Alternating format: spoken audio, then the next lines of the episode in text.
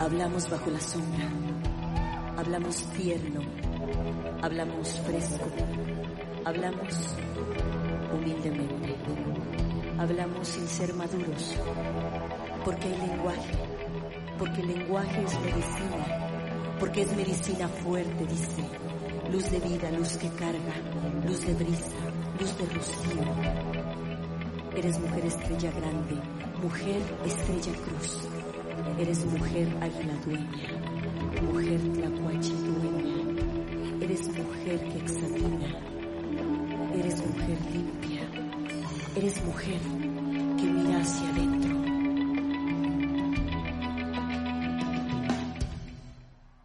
Pues ya estamos aquí con un hermoso libro que llegó a mis manos hace algún tiempo, el cual se titula María Sabina, la tradición de los hongos sagrados entre los curanderos mazatecos. Y aparte de que tengo el libro en las manos, tenemos eh, por línea telefónica a su autor, Enrique González Rubio Montoya. Muy probablemente eh, algunos de los escuchas lo ubiquen por diferentes trabajos publicados que versan sobre las medicinas chamánicas. Eh, Enrique es un gran estudioso de las tradiciones indígenas y nos ha compartido a través de sus libros y sus investigaciones directas experiencias muy personales y muy íntimas de los pueblos mazatecos y sus medicinas sagradas. Muchas gracias por estar acá. Con muchísimo gusto, es un, es un gusto. Gracias. Gracias a usted por darnos su tiempo. Bueno, pues para empezar, me gustaría preguntarle cómo surge eh, la idea de escribir este hermoso libro María Sabina. Bueno, en realidad no fue pensado como libro, sino que fue pensado como proyecto de tesis para la carrera de antropología. Pero cuando, les, cuando lo tenía terminado, se lo presenté a una profesora de la escuela de antropología y lo leyó y me dijo que me lo iban a rechazar como tesis porque no era científico, pero que desde el punto de vista literario le parecía que era muy interesante la aportación que hacía yo sobre una descripción de la cultura mazateca y de eh, mis experiencias personales con los hongos sagrados y con María Sabina. Entonces, en vista de eso, yo decidí presentarlo en lugar de, de que fuera proyecto de tesis, se convirtió en, un libro y, y una editorial eh, le gustó y lo publicó, lo cual me hizo ver que tenía razón la profesora. Es, este, tiene más eh, aceptación y más validez como libro, como literatura antropológica, que como una cuestión científica de antropología, ¿me explico? Claro que sí, y la verdad que qué eh, buen comentario le hizo su profesora, ya que gracias a eso a un montón de personas le ha llegado su material y está totalmente, para las personas que no lo han leído, está totalmente accesible para que cualquier persona, aunque no tenga una formación académica o, antropológica, eh, pueda eh, conectar con el significado profundo de esta medicina sagrada. Tienes razón, es un asunto bastante personal muy es un testimonio, más que nada, es un testimonio personal sobre experiencias sagradas, experiencias espirituales, que nada tiene que ver con la ciencia antropológica. ¿Quién es María Sabina y por qué es tan importante eh, preservar sus conocimientos y difundirlos tanto en México y fuera de México? María Sabina fue una sacerdotisa, chamana, curandera, mazateca, que se dio a conocer mundialmente a través de los eh, escritos de Gordon Wasson, un etnomicólogo norteamericano que estuvo con ella en, los 50 y que escribió un artículo sobre la experiencia con los hongos sagrados en la revista Life. Esto la dio a conocer mundialmente y, grandes personajes muy famosos como los Beatles, Walt Disney, este, y otros más eh, estuvieron con ella en su ceremonia. Esto la hizo mundialmente famosa. Era una de las mejores curanderas y depositaria de la tradición chamánica mazateca. Por eso es muy relevante como un personaje del chamanismo mexicano. Claro. Y ahora que habla de las ceremonias, ¿por qué estas ceremonias eh, llamaron tanto la atención y siguen llamándolo tanto en México como fuera de, del país? ¿Qué tiene de especial esta medicina que se encuentra en los hongos que se dan originariamente en esta población, en Huautla? Te voy a dar la definición que he escuchado de algunos de los de los de los curanderos de aquí de Sí. La ceremonia es una sanación del alma. Es una limpieza del alma, es una limpieza espiritual que no solamente limpia la parte espiritual, sino que también nos sana de las enfermedades. El procedimiento que utilizan ellos para sanar es, de acuerdo a sus propias palabras, sanar el alma. Y al sanar el alma, sana el cuerpo. O sea que para ellos lo que se enferma es el alma del enfermo y eh, la enfermedad física es una manifestación de esa enfermedad espiritual del alma. Cuando sana el alma, automáticamente el cuerpo sana también. Entonces la ceremonia es una sanación tanto del alma como del cuerpo, de la mente, del espíritu, de los sentimientos, de las emociones, de los problemas psicológicos. O sea, tiene aplicaciones este, psicoterapéuticas importantes y pues se ha utilizado como sanación, como curación durante siglos. Claro, y esto que usted eh, nos menciona es algo bien interesante, ¿no? Cómo las visiones ancestrales son interconectivas, holísticas, y no hacen una separación entre la especialidad de la mente, la especialidad del corazón o del cuerpo físico. Hay una interconexión en todas estas dimensiones y a través de estas ceremonias se acceden a espacios de sanación, de curación. Usted escribe en, en el libro eh, una serie de experiencias tanto con María Sabina como con otros hombres y mujeres eh, medicina de poder, en donde las sanaciones que se dan no únicamente son de orden emocional o de orden psicológico, sino que también hay una recuperación de la vitalidad física. Algo que me llamó mucho la atención es que las explicaciones para entender la enfermedad a veces incluso hablan de cosas tan ajenas para nosotros como por ejemplo que un duende se llevó el alma o el pedazo del alma de una persona y se provoca una sintomatología. ¿Nos podría dar un poquito más de, de esta información? De acuerdo a la tradición mazateca, existen unos seres invisibles a los que se les conoce mundialmente como duendes y que aquí en esta tierra se les llama este los, los guardianes y los duendes vienen a ser como espíritus que viven en el bosque, son energías que absorben a las personas o absorben su mente. Es, no es algo que se pueda demostrar, solamente es parte de la tradición mazateca y yo apegándome a esa tradición recopilé algunos relatos este, al respecto, independientemente de las experiencias personales que yo he tenido. Yo lo que te puedo decir es que después de que estás en este mundo mágico de los hongos sagrados, te vas a dar cuenta de que sí existe todo eso que nos han contado en los cuentos de hada. Sí existen los demonios, sí existen los fantasmas, todo eso existe. No lo comprendemos, la ciencia todavía no comprende estas situaciones, pero por medio de estas plantas sagradas se abren portales dimensionales que nos permiten tener acceso a, contactarlos. De hecho, el sanador, el curandero, siempre está hablando con los guardianes de, la montaña para hacer sus ceremonias y sus curaciones. Entonces, eh, viven en una realidad que nosotros conocemos, los mazatecos, que es la realidad física material, pero también viven en otra realidad que no conocemos, que es la realidad mágica, en la que se desenvuelve su magia valga la redundancia, de este pueblo. Y es a través precisamente de esos hongos sagrados que abren esos portales dimensionales de otras realidades que son incomprensibles actualmente para, para la ciencia.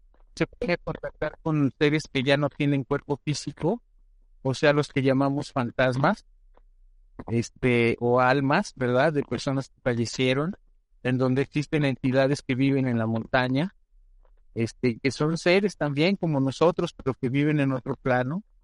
Este, es muy misterioso y muy difícil de comprender y de explicar científicamente, pero lo que te puedo decir es que esta realidad mágica mazateca existe y opera y me consta, por eso escribo estos libros. Es bien extraño ver cómo en muchas culturas de diferentes geografías, en diferentes épocas, se escriben estas inteligencias que subyacen al mundo natural.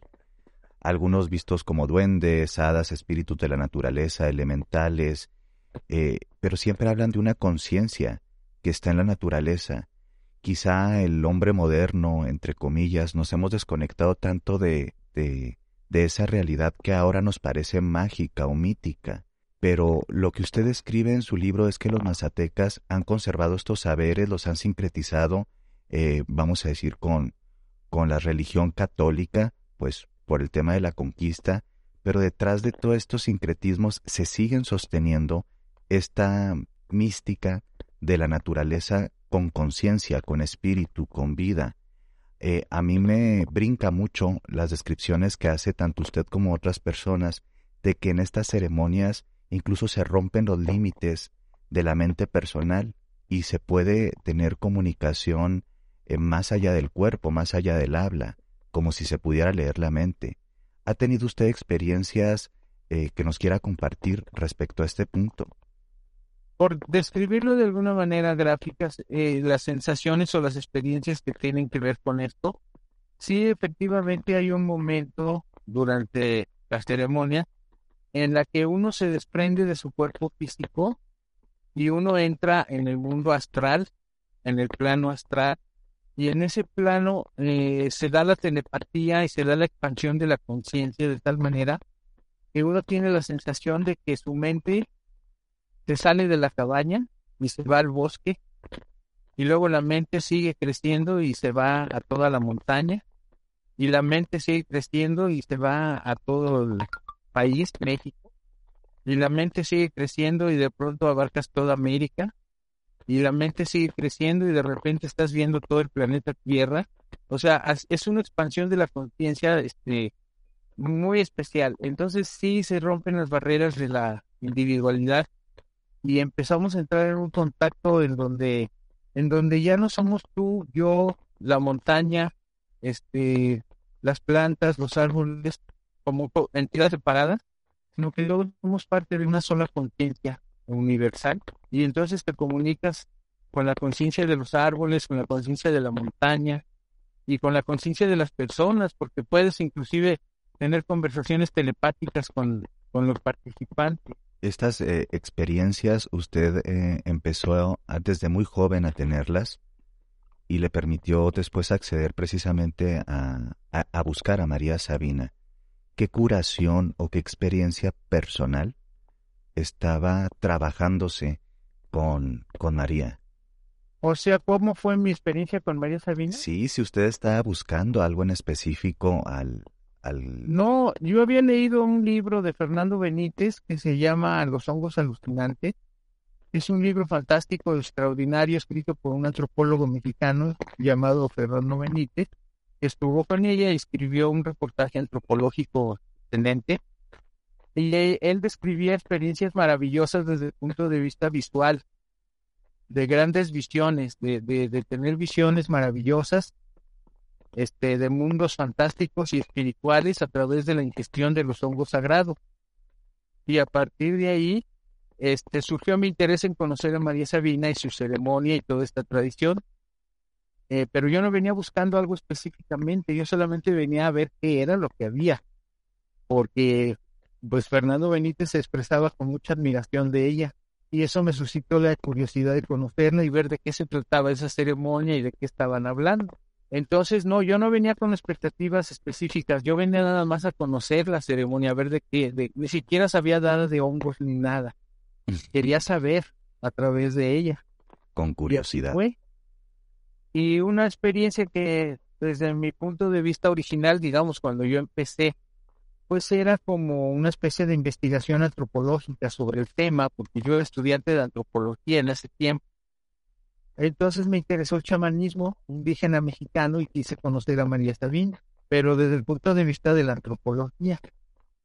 Y pues eh, me, pasó igual que a, que a Carlos Castaneda, que la antropología este, eh, pues salió sobrando y fue rebasada totalmente por el conocimiento sagrado de, de los chamanes mexicanos y conocimientos espirituales, van mucho más allá de todos los parámetros de la antropología. Y yo tuve que renunciar a la antropología y empezar a volverme un aprendiz de sabiduría espiritual chamánica. Y eso fue lo que pasó. Y ahora me siento totalmente lejos, a años luz de distancia espiritualmente de la antropología. Claro. Ahora me considero como un aprendiz del chamanismo indígena este, y de su conocimiento espiritual. Ahora sí que usted llegó sin expectativas por curiosidad y mira hasta dónde llegó. Pues transformó mi vida. Totalmente. Transformó mi vida totalmente porque me sacó de la antropología y me metió al mundo del espíritu, al mundo espiritual. Porque entrar en el mundo de las plantas sagradas, llámese hongos sagrados, peyote, ayahuasca y otras plantas, es entrar en un mundo espiritual que rebasa todos los parámetros científicos posibles de investigación. Muchos eh, investigadores, por ejemplo, del peyote entre los bucholes o de la ayahuasca en, el Amazonas, pues abandonan sus eh, creencias ateas y antropológicas y científicas y se convierten al mundo espiritual indígena. Y eso fue lo que me pasó a mí también. Es la historia de una conversión por experiencias espirituales tan profundas, tan elevadas, que ya los ah, puntos de vista antropológicos científicos pues totalmente inoperantes para lo que uno ha vivido. O sea que la filosofía atea, marxista, este que me enseñaban en la escuela de antropología, frente a la sabiduría espiritual de los chamanes mazatecos, este, pues no tiene absolutamente ninguna Mm, validez, vaya, porque estamos hablando de dos terrenos, de dos parámetros de pensamiento tan distintos que aquí todos los conocimientos científicos y antropológicos sobre el hombre este, no operan porque estamos hablando aquí de experiencias espirituales que van más allá de las explicaciones científicas. Estamos hablando de estar eh, en un mundo donde habitan los ángeles, donde habitan los demonios, donde está Dios, donde está la muerte, donde están los espíritus de las personas que fallecieron. Y todo eso se llama el mundo astral. Y ese mundo astral es totalmente desconocido para la ciencia este, occidental. No, no lo conocen, no tienen ni idea de que exista eso. Pero lo que te puedo mencionar es que lo que nosotros llamamos sueño, cuando nosotros soñamos, estamos en nuestro cuerpo astral y estamos en el plano astral y por medio de las plantas sagradas tú puedes tener acceso a esos planos, pero sin estar durmiendo ni soñando, sino desprendimiento astral que te inducen las plantas sagradas en donde conoces otros mundos. Entonces, eh, pues ahora sí que no hay expectativas posibles para algo que es infinito y es incomprensible y que es un gran misterio y que es el espíritu. Es precisamente lo que te permite conocer las plantas sagradas, lo que te dan acceso es a que conozcas tu espíritu. Y te das cuenta que tu espíritu es inmortal, es eterno, es infinito. Te das cuenta de que has estado en este planeta muchas veces, has vivido y has muerto y has reencarnado. Y has sido planta, y has sido animal, y has sido piedra, y has sido humano. Y tenemos muchas reencarnaciones de estar aquí en este planeta y todo eso te lo muestran las plantas sagradas. Y te muestran que eres un ser eterno e infinito que se funde con la conciencia cósmica. Entonces podríamos decir que este camino que se fue desde lo antropológico hasta lo espiritual y lo místico. Em, es, un es un camino espiritual 100%. Sí. Como tú me podrías hablar del camino espiritual de los monjes tibetanos, por ejemplo. este, es así de profundo y así de elevado como el camino espiritual de los tibetanos, así es este camino de los mazatecos. Lo que pasa es que está escondido en la profundidad de las montañas y muy poca gente tiene acceso a esta sabiduría. Solamente cuando uno se convierte en aprendiz y habla con ellos y aprende de ellos, es cuando empiezas a recibir este conocimiento de esta tradición. Es muy sabia y muy elevada. ¿Usted cree que estas plantas sagradas, estas medicinas ancestrales, están siendo usadas o mal usadas en los tiempos modernos porque encontramos que Ah, prácticamente sí, en cualquier lugar ahora están ofreciéndolas. Este, las ceremonias de ayahuasca ahora son una moda en el Facebook por gente que ni siquiera son chamanes ni tienen una tradición atrás de ellos que los respalde ni nada, sino que tal vez tuvieron alguna experiencia en el Amazonas y ya se sintieron capaces de realizar ceremonias. Sin embargo, te puedo dar un testimonio real de que una persona que se dedica a dar ceremonias de ayahuasca así al estilo Facebook y que no es chamán ni nada, es una, una terapeuta, este, su hija resultó al final de todas esas este, experiencias mal dirigidas o mal llevadas, su hija este, resultó con problemas de posesión satánica o de posesión diabólica y hubo que traer a la niña aquí a Huautla para que un curandero la, la liberara de, de esos demonios. Entonces, este, no se puede jugar con lo sagrado, es lo que te puedo decir. Y desgraciadamente sí, este, hay muchos que se autonombran este, terapeutas de ayahuasca, pero que no tienen una tradición indígena que los respalde, ni han sido aprendices de ningún chamán ni nada. Este, y simplemente distribuyen la dosis a la gente, este, y empiezan a aplicar técnicas psicoterapéuticas que ellos conocen, pero que no tienen nada que ver con el espíritu que vive dentro de la planta. Porque el espíritu de la planta tiene su forma, su, su ceremonia, su ritual, como ellos se dirigen a ese espíritu para que los eh, guíe, para que los ayude a sanar un enfermo. Es lo mismo que sucede aquí con los honguitos, ¿verdad? De que hablan con el espíritu de los honguitos como un gran maestro, un guía espiritual, etcétera. Entonces, eh, sí es muy peligroso lo que está pasando.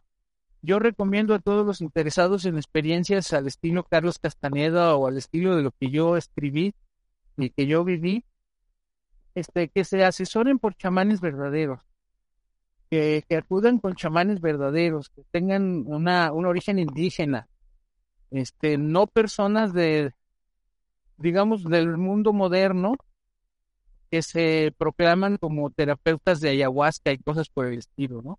Es muy peligroso porque pueden terminar con problemas de, pues problemas espirituales, como ya mencioné, de, espíritus malignos, o con problemas mentales.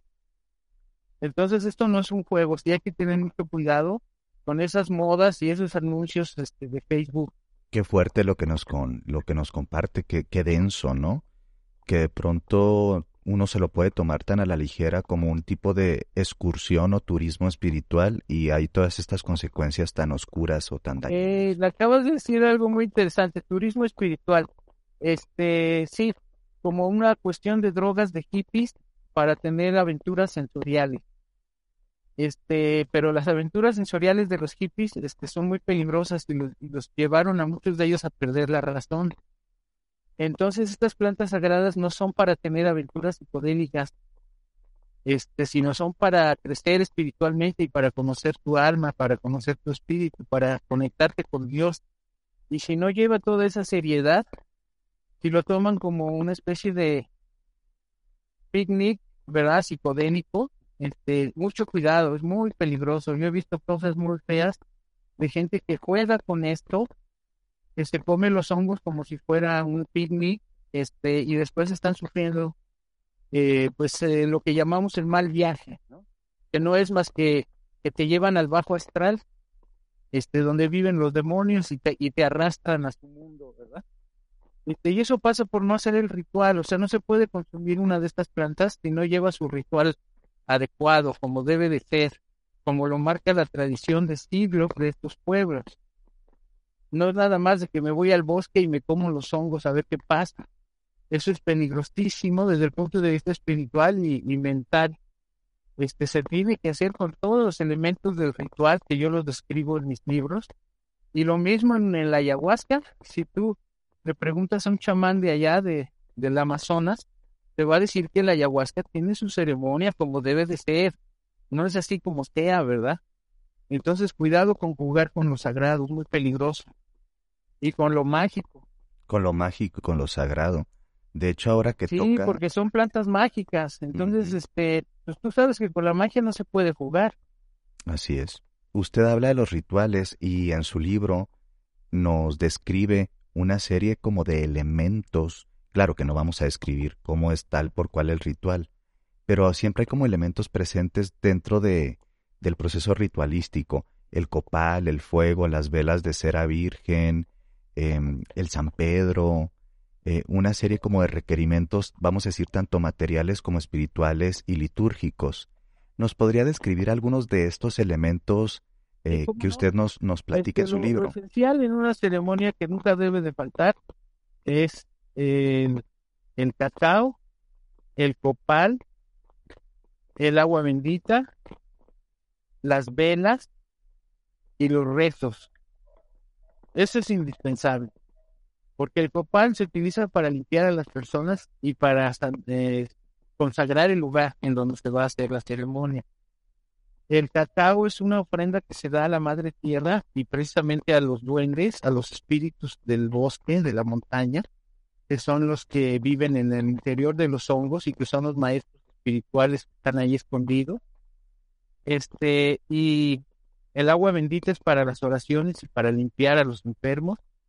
Y las oraciones mismas, los rezos, los cantos, este, todo eso son elementos indispensables para una ceremonia bien, este, digamos, utilizan las velas de cera virgen, este, el copal y, el cacao como lo básico. Desde luego San Pedro, que es este, se le llaman pisciate, y que es este tabaco mezclado con cal, este, y que sirve también para protección. ¿Qué más utilizan? A ver, el chile rojo lo utilizan también para e, e, eso, eso me llamó mucho la atención, el chile, el chile pasilla, el chile rojo, ¿verdad? Chile pasilla rojo, ajá. Chile seco que se quema en el brasero. Este, esos son los elementos básicos, digamos. Y desde luego, pues la medicina, los niños santos, los, los honguitos sagrados, este, son indispensables también.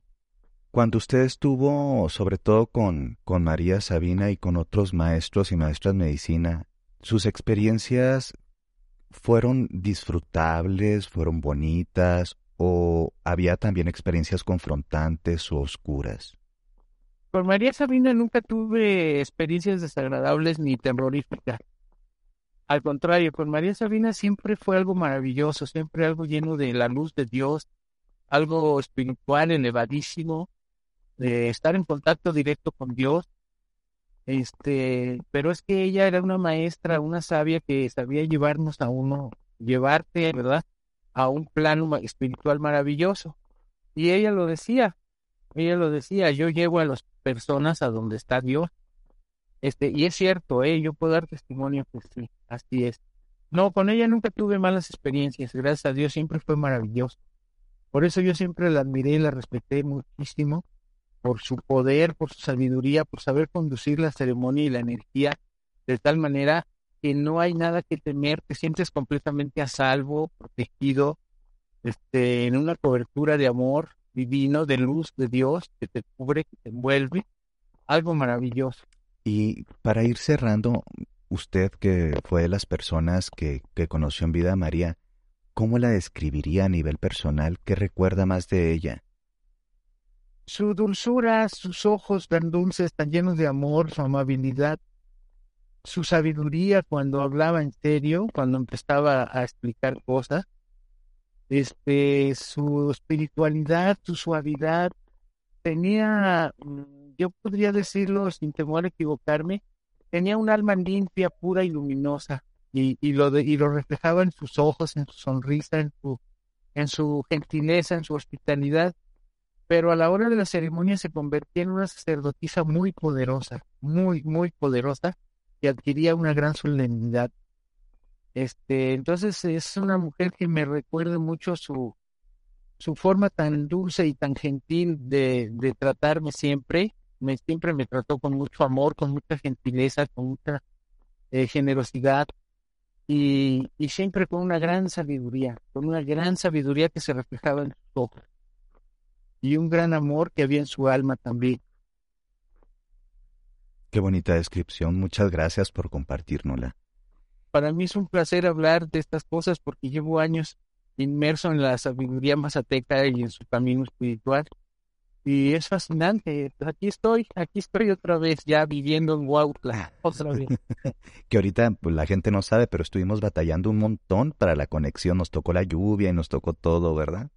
Sí, ya está, ya está cediendo la lluvia. Espero que ya al ratito ya no necesite yo estar cubriéndome con el paraguas. Pero no vale la pena, no me importa, porque me interesa mucho que, que se lleve a cabo esta entrevista y que se dé a conocer esta sabiduría y que se oriente a los jóvenes actuales para que no crean que esto es un juego, claro. sino que lo tomen en serio como una cosa muy profunda y espiritual y que forma parte de nuestra, pues de nuestra herencia espiritual como, como pueblo, ¿verdad? Como cultura. Todo esto es prehispánico, no lo olvidemos. Me gustaría, abusando, ¿verdad?, de su tiempo, que nos diera un último consejo para trabajarnos espiritualmente desde la luz, desde la armonía, desde su experiencia. Bueno, pues eh, yo diría que ah, muchas de las cosas que menciona la Biblia y que no las hemos entendido, comprendido bien, pues yo resumiría lo que he vivido yo diciendo, amarás a Dios sobre todas las cosas y al prójimo como a ti mismo. Esa frase que parece tan simple, ahí se encierra toda la sabiduría. Y a mí los honguitos sagrados me han enseñado a amar a Dios sobre todas las cosas, efectivamente, y a ver la parte divina que existe en cada ser humano y amarlos como a mí mismo. E, esa enseñanza bíblica yo creo que es la manera de resumir este, lo que es el camino espiritual verdadero. O sea que alejarnos del ateísmo, de la incredulidad, porque eso lleva al caos. La humanidad actual es una humanidad que está en el caos y es una y sabes por qué? Porque es una humanidad que no conoce a Dios. Es una humanidad atea, en donde la ciencia te ha dicho que no hay Dios, que no hay alma, que no hay espíritu, que somos unos monos civilizados. Este, entonces esa mentalidad nos está llevando a la destrucción. Pero cuando tú recobras la conciencia de que Dios es una realidad, de que Dios está en la célula, Dios está en el átomo, Dios está en ti, en tu mente, en tu conciencia, Dios está en todo lo que respira. Entonces, eh, cambia tu enfoque del universo y de ti mismo. Entonces, alejarse de Dios es lo peor que puede haber hecho el ser humano. Alejarse de la conciencia cósmica universal y saber que somos parte de esa conciencia cósmica universal. Entonces, ese es el mensaje que si realmente queremos tener una vida plena y que valga la pena, tenemos que darnos cuenta de que tenemos un alma inmortal y que esa alma inmortal habita en un cuerpo físico y que este cuerpo físico es, como una escuela. Nuestra alma está en la escuela. En la escuela se llama vivir en un cuerpo humano. Y ahí está, nuestra alma está aprendiendo cosas pero nuestra alma es inmortal, es infinita y se funde con la conciencia cósmica. Entonces, tener conciencia de todo esto, ese es el camino para despertar y para que nuestra vida esté plena, llena de la luz divina, llena de la luz espiritual, es que tú sepas que eres parte de Dios y que Dios es omnipresente, está en la célula y en el átomo, su conciencia está presente en todo. Y nosotros somos una gota de ese gran océano que es Dios. Y si vas a tomar plantas sagradas, que sea con la mentalidad de, expandir tu conciencia y conocer lo más profundo de tu alma, y entonces valdrá la pena tu experiencia. Todas las plantas sagradas se pueden probar, se pueden experimentar, pero con la guía adecuada de un sacerdote indígena, de un chamán, respaldado por una tradición y una sabiduría. Y por lo demás, si alguien está interesado en conocer la experiencia aquí en de Jiménez con, con chamanes mazatecos, pues que me contacten a mí y yo los pongo en contacto con un chamán extraordinario con el que estoy aprendiendo actualmente, este que se llama Javier Hernández y que es un chamán mazateco tan sabio como María Sabina, pero no es famoso como ella, pero que también es un hombre lleno de sabiduría. Entonces, si alguna persona de tu auditorio, de tu audiencia quiere conocer Huautla, quiere conocer a un chamán verdadero, y una ceremonia espiritual, pues que me busquen o que te busquen a ti y contactamos y nos ponemos de acuerdo. Te agradezco muchísimo la, la, oportunidad de compartir estas cosas y pues cuenta conmigo cuando tú lo desees para venir aquí a Huautla a conocer a un chamán y tener una ceremonia. Muchas gracias, maestro. Muy honrado de tenerlo en este espacio. Siempre mis respetos y siempre mi recomendación de que la gente consiga se acerque a su conocimiento y a sus libros. María Sabina, la tradición de los hongos sagrados entre los curanderos mazatecos, eh, está disponible prácticamente en todas las plataformas, tanto de libros físicos digitales. Aquí en los datos del podcast van a estar los contactos tanto de, de los distribuidores del libro como del maestro Enrique González Rubio Montoya.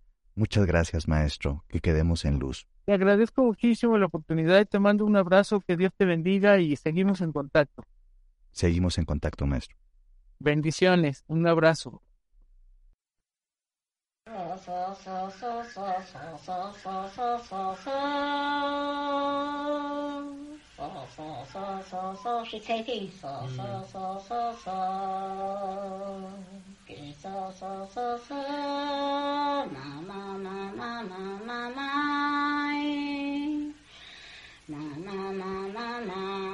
María Sabina sin duda es uno de los personajes más emblemáticos del chamanismo en México.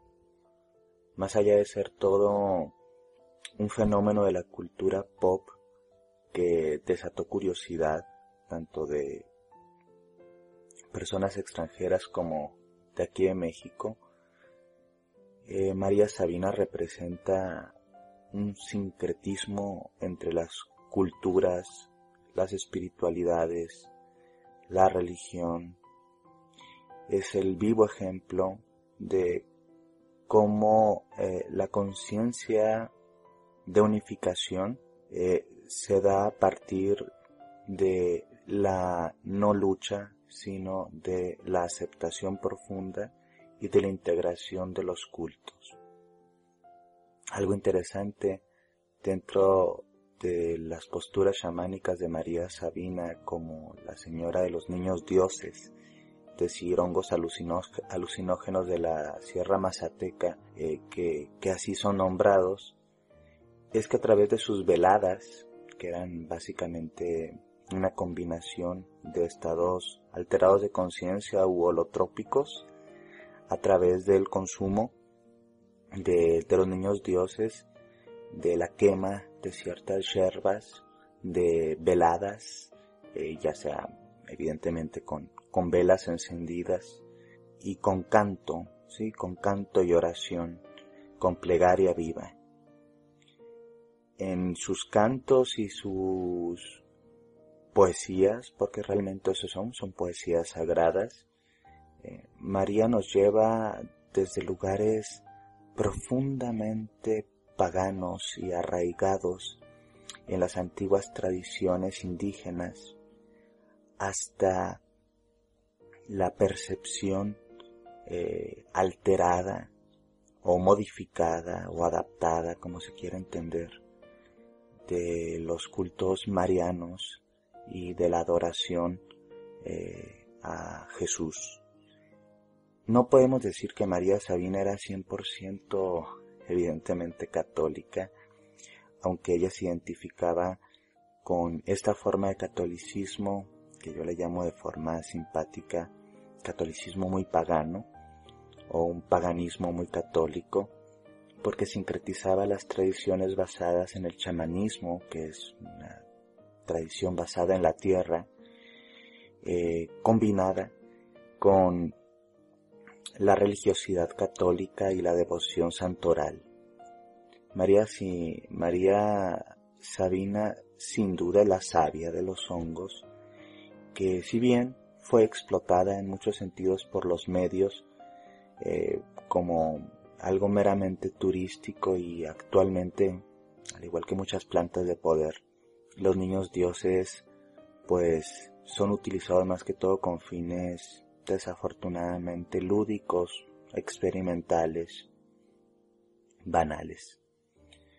Pero hay que entender que todas estas plantas maestras, plantas doctoras, plantas sagradas, tiene la finalidad de ayudarnos a, a los seres humanos a generar experiencias de expansión, para poder eh, alcanzar niveles de entendimiento que quizá en los estados ordinarios de conciencia no podríamos hacerlo. María Sabina también representa, eh, al menos para mí, uno de los eh, símbolos, si trasciende a través del símbolo de la mujer sabia, de la mujer curandera, de la mujer de las plantas. Más allá de las biografías y sobre todo de los documentales, libros y estudios que se han hecho a su persona, tenemos que entender que ella encarna eh, a nivel eh, de psicología profunda el arquetipo de la curandera o el arquetipo de la mujer sabia. A través de esta supuesta mujer, mujer que muchos pudieran tildar con tonos peyorativos, encontramos la mística profunda de, de, de Pasha, de Gaia, de Tonantzin, de Madre Maíz, de Madre Tierra. Es decir, la encarnación en un ser humano de la experiencia numínica, ¿sí? o la, la experiencia luminosa de Madre Tierra, apoyando a sus hijos e hijas para expandir sus conciencias, curarse y sobre todo em, tener este, este contacto profundo con el sentido de la vida. Soy mujer que sola nací, que sola caí, porque está tu libro, dice, tu libro de sabiduría dice, tu lenguaje sagrado, tu hostia que se me da dice, tu hostia que comparto dice, ¿en qué número descansas, Padre amado? Padre lleno de vida, Padre lleno de frescura. Soy mujer de batallas, porque soy mujer general, dice, porque soy mujer cabo, dice, soy mujer sargento, dice, soy mujer comandante. Tú Jesucristo, tú María, tu Padre Santísimo, mujer santo, mujer santa, mujer espíritu. Soy mujer que espera, dice. Soy mujer luz de día, dice. Soy mujer luna, dice. Soy mujer estrella de la mañana. Soy mujer estrella Dios. Soy la mujer de constelación Guarache, la mujer constelación Bastón. Aquí traigo mi rocío, mi rocío fresco dice, aquí traigo mi rocío, mi rocío transparente dice, porque soy mujer rocío fresco, soy mujer rocío húmedo, mujer del alba, la mujer día, la mujer santo, la mujer espíritu, la mujer que trabaja, la mujer que está debajo del árbol que gotea, la mujer crepúsculo dice, la mujer de huipil pulcro dice, la mujer remolino, la mujer que mira hacia adentro, porque puedo hablar con Benito Juárez, porque me acompaña nuestra hermosa Virgen, porque podemos subir al cielo. Soy la mujer que ve a Benito Juárez, porque soy la mujer licenciada, soy mujer pura, mujer de bien, puedo entrar y puedo salir del reino de la muerte, porque vengo buscando por debajo del agua, desde la orilla opuesta, porque soy la mujer que brota. Soy la mujer que puede ser arrancada, soy la mujer doctora, la mujer hierbera dice, y nuestra hermosa Virgen de Guadalupe y nuestra Madre Magdalena, porque soy hija de Dios, soy hija de Cristo, soy hija de María, soy hija de San José y de Candelaria.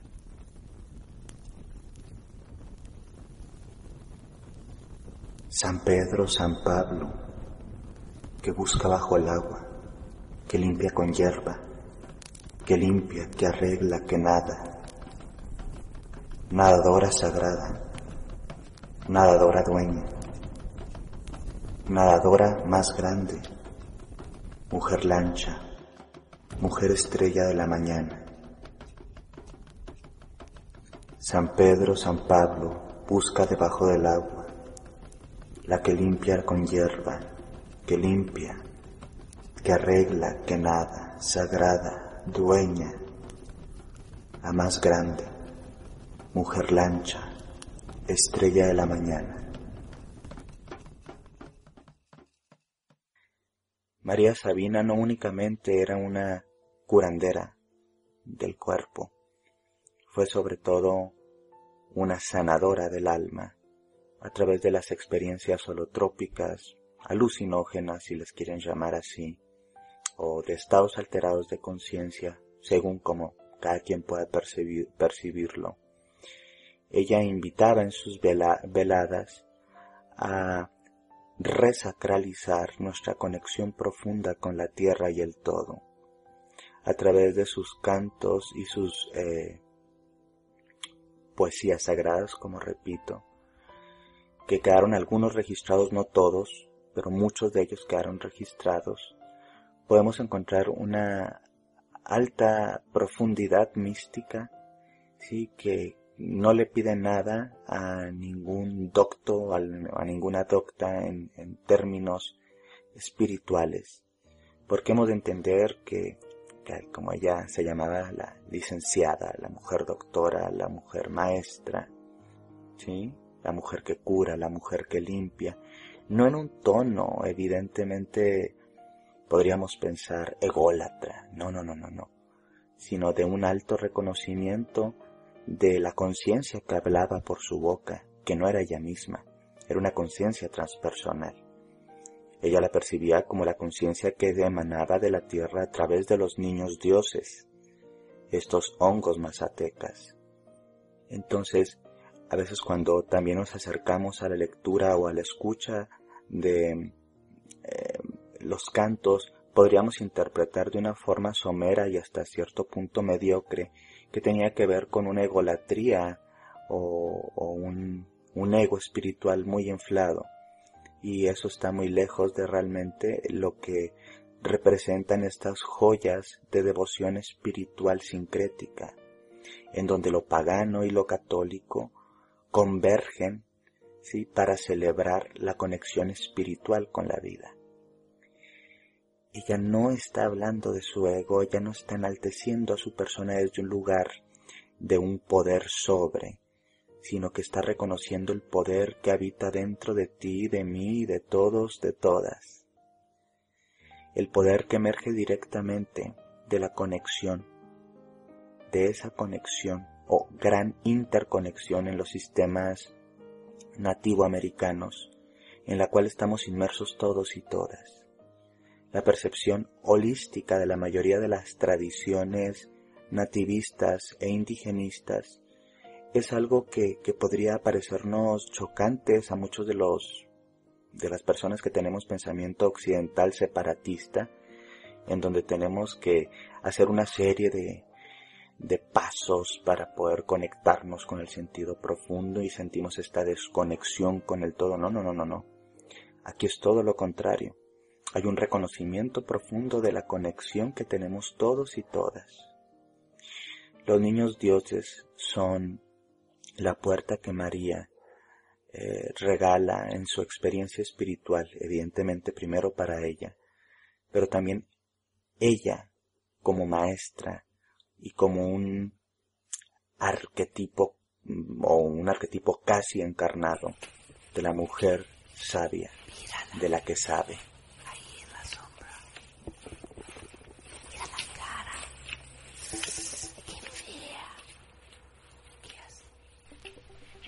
是娘娘中，穷个为谁娘中，穷个谁谁娘中，穷谁看那娘中，穷谁的都娘中，穷个给娘娘中，还给手里那中，还给手谁那中，穷三百路那中。穷三百路那种，穷五大里那种。穷个真花难做，穷个真好难做，穷个都太难做，穷个一年难做，哈给收费难做，穷个三多难做，穷个三多难做，穷个三多难做，穷个三难做。叫个山头那座，叫水的都那座，还给说谁那座，叫水的都那座。chung an ca sai na to chung si đi tu nia to chung an ca sai nia to chung ca ni chai nia to chung ca ti chai nia to chung ha tai nai nia to hai ki su pi na to chung an ca shkong na to chung an ca nya na to chung an ca sai na to chung si đi tu na to ha ke so kri na so cho ga to the na so ha ke so kri na so cho ga pa ga na so cho ga pa nyo na so ha ke so kri na so cho ga to thi na so ha ke so si na so cho ga ri long ni so cho ga ti che ni so ha ke so kri ni so chen ga ti che ni so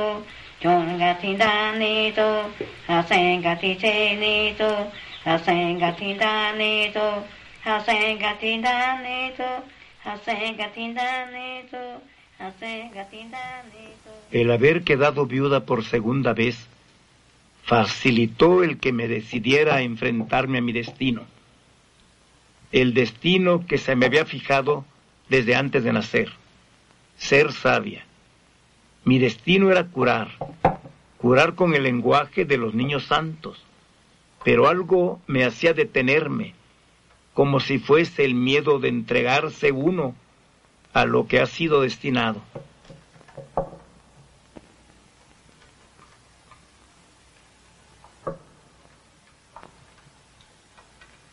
Los niños santos me hablan, me aconsejan, me dicen cómo debo curar a los enfermos y me enseñan el lenguaje que hablo en las veladas.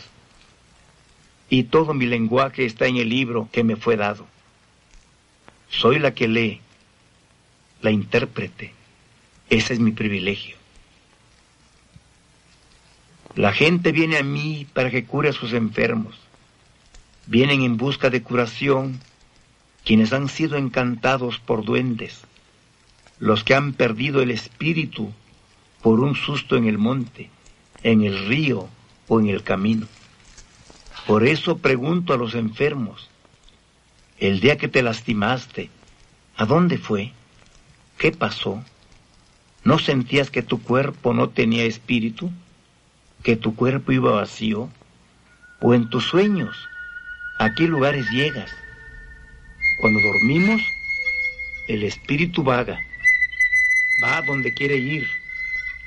El espíritu se convierte en tlacuache, en tigre o en sopilote. Convertido en animal, viaja a lejanos lugares. El espíritu regresa cuando despertamos.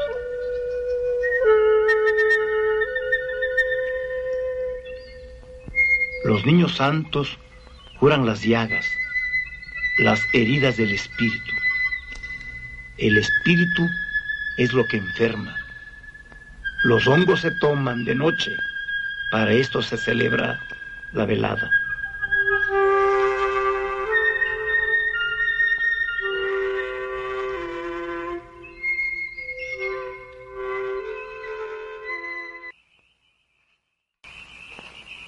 Antes de iniciar la velada, pregunto el nombre del enfermo. María Roberta, vieja amiga y vecina, se quemó el pie con agua hirviendo. Si el enfermo no me dice la verdadera causa de su mal, yo lo adivino. Mis palabras obligan a la maldad a salir. Mis palabras levantan a los moribundos.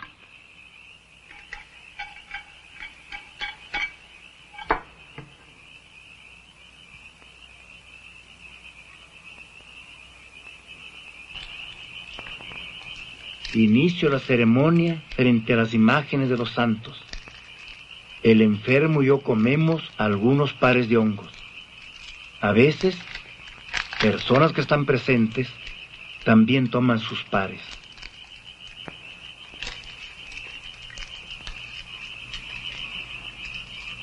Me dejo llevar, no pongo resistencia y caigo en un pozo profundo, interminable siento una especie de vértigo. Cuando los niños santos trabajan dentro de mi cuerpo, les hablo, les pido el favor, que nos bendigan, que nos enseñen el camino, la verdad, la curación, que nos den el poder de rastrear las huellas del mal para acabar con él. Les digo a los hongos, tu sangre tomaré, tu corazón tomaré, porque mi conciencia es pura, es limpia como la tuya, porque en mí no hay brujería, no hay cólera, no hay mentira, porque no tengo basura, no tengo polvo.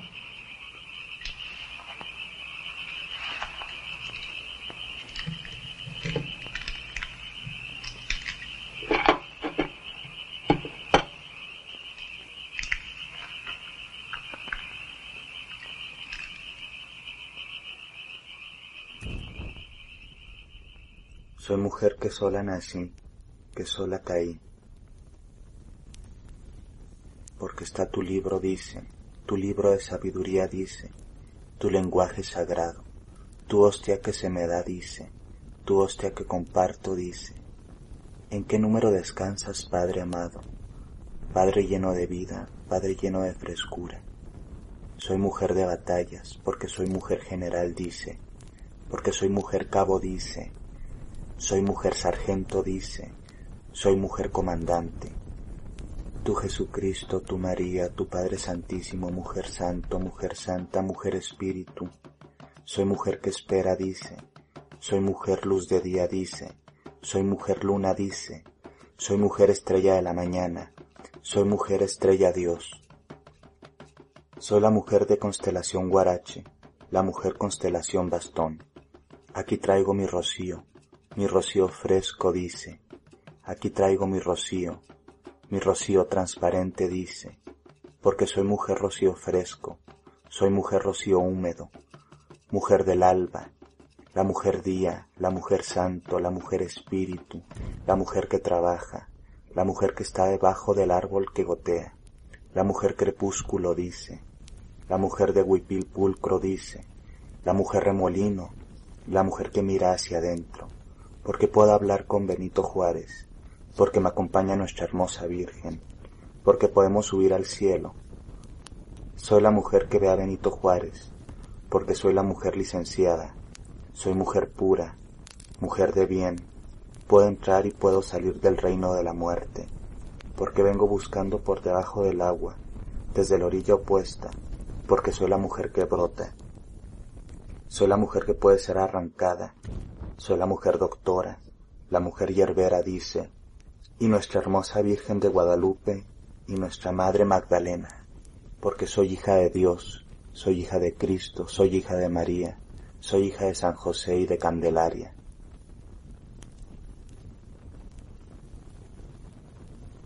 San Pedro, San Pablo, que busca bajo el agua, que limpia con hierba, que limpia, que arregla, que nada, nadadora sagrada, nadadora dueña, nadadora más grande, mujer lancha, mujer estrella de la mañana. San Pedro, San Pablo, busca debajo del agua, la que limpia con hierba, que limpia, que arregla, que nada, sagrada, dueña, la más grande mujer lancha, estrella de la mañana.